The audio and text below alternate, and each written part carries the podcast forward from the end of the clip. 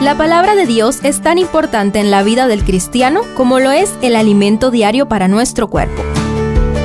Estudia con nosotros el capítulo del día en Reavivados por su palabra.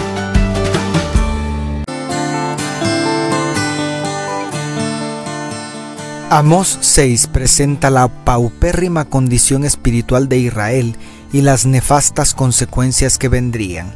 Tratemos de traer a nuestros días este fuerte mensaje de amonestación. Primero, indiferencia, perversidad y rebeldía. Estas tres palabras resumen la condición espiritual de Israel. Cruel indiferencia, según los versos 4 al 6. Mientras los príncipes disfrutaban de grandes lujos en sus palacios, afuera había un pueblo sumergido en la ignorancia y la pobreza debido a los abusos y extorsiones de los ricos beben vino en tazones del altar y se ungen con los óleos más finos, pero no se lamentan por la ruina de José, declara el verso 6. Esta sección también habla de una perversión de la religión y las bendiciones de Dios los corderos que debían entregarse en holocausto, la música que debía usarse en el culto, los tazones del altar y los perfumes finísimos que debían usarse en el santuario, ahora se utilizaban en fiestas idolátricas cargadas de toda clase de orgías. A esto se suma el reclamo divino del verso 12. ¿Por qué habéis convertido vosotros el juicio en veneno y el fruto de justicia en ajenjo? Además, los versos 1 y 2 presentan a Samaria como la capital de las naciones, muy superior a otras ciudades. Su posición geográfica la hacía inexpugnable. Su prosperidad política, económica y militar le habían dado renombre. Todo esto hizo crecer el orgullo y la autoconfianza, lo que dio lugar a una abierta rebeldía en contra de Dios que se convirtió en necedad. El verso 3 declara, Ustedes creen alejar el día de la desgracia, pero están acercando el imperio de la violencia.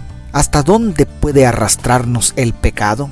Segundo, la justa indignación divina.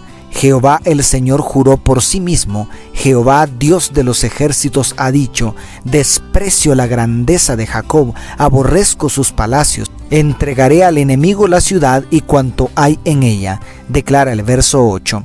La justicia divina no podía quedarse de brazos cruzados ante tan degradante egoísmo manifestado en estos tres pecados. No obstante, como dice el comentario bíblico adventista, el odio divino por la grandeza en los palacios de Israel revela que Dios no odia a los hombres, sino sus hechos pecaminosos y sus obras. Él seguía amando a sus hijos descarriados, aunque su conducta era intolerable. Tercero, una aplicación para el tiempo del fin.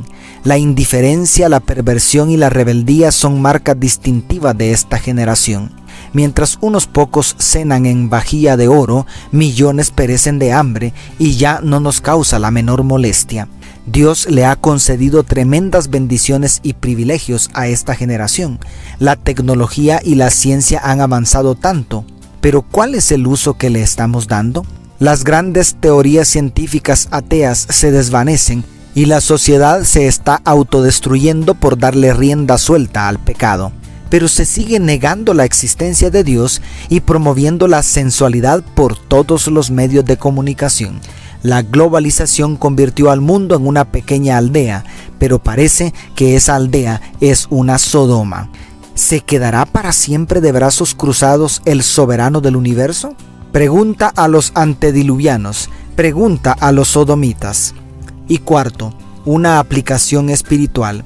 Antes de permitirnos cierta rabia contra los israelitas y contra la sociedad corrupta de nuestros días, echemos un vistazo hacia adentro de la iglesia cristiana.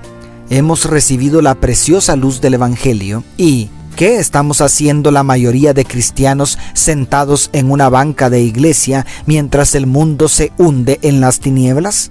Los grandes privilegios que nos ha concedido la gracia y las maravillosas oportunidades y recursos que hoy tenemos, ¿para qué los estamos usando? ¿Cuántos nos sentimos dueños de toda la verdad? ¿Cuántos todavía creen que por sus buenas obras ya tienen pagada la entrada al cielo? ¿Cuántos nos atrevemos a mirar con desprecio a las ovejitas extraviadas del gran pastor? Pensamos burlarnos de la justicia divina con una apariencia de piedad cuando nuestro corazón está lejos de Dios. Cuando la mayoría va detrás de los coaches espirituales que ofrecen prosperidad material, el Espíritu clama por todas partes, venid luego y estemos a cuentas. ¿Qué decisión tomarás tú hoy? Dios te bendiga, tu pastor y amigo Selvin Sosa.